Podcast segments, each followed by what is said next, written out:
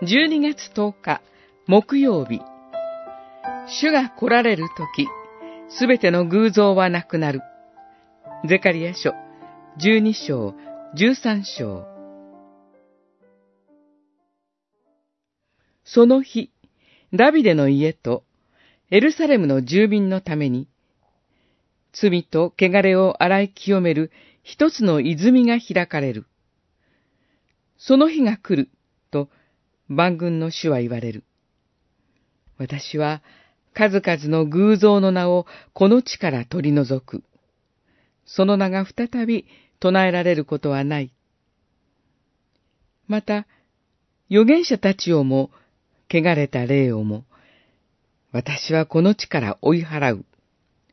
13章、1節、2節。その人は、救い主が到来する時であり、終末の時でもあります。泉が開かれるとは、罪の汚れを洗い清める水が、泉となって湧き上がることです。この水の源は、神ご自身です。神が、あらゆる汚れを洗い清める泉を開いてくださるのです。その泉の流れは、この地から偶像を、すなわち、異教の神々を取り除き、それらに仕える偽預言者たちを追い払います。私たちの心は、罪に汚れています。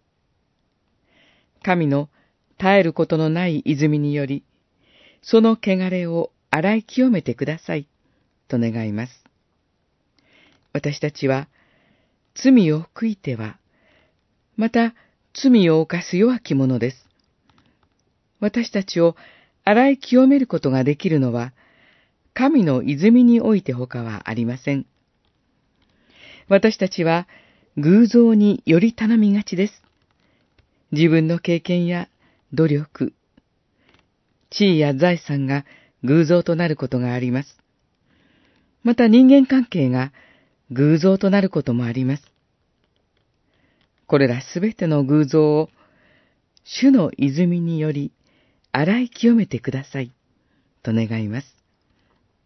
そして、ただ主だけにより頼み、主だけを酒どころとして、主にのみ礼拝を捧げ、祈りつつ、主の再臨を待ち望みたいと思います。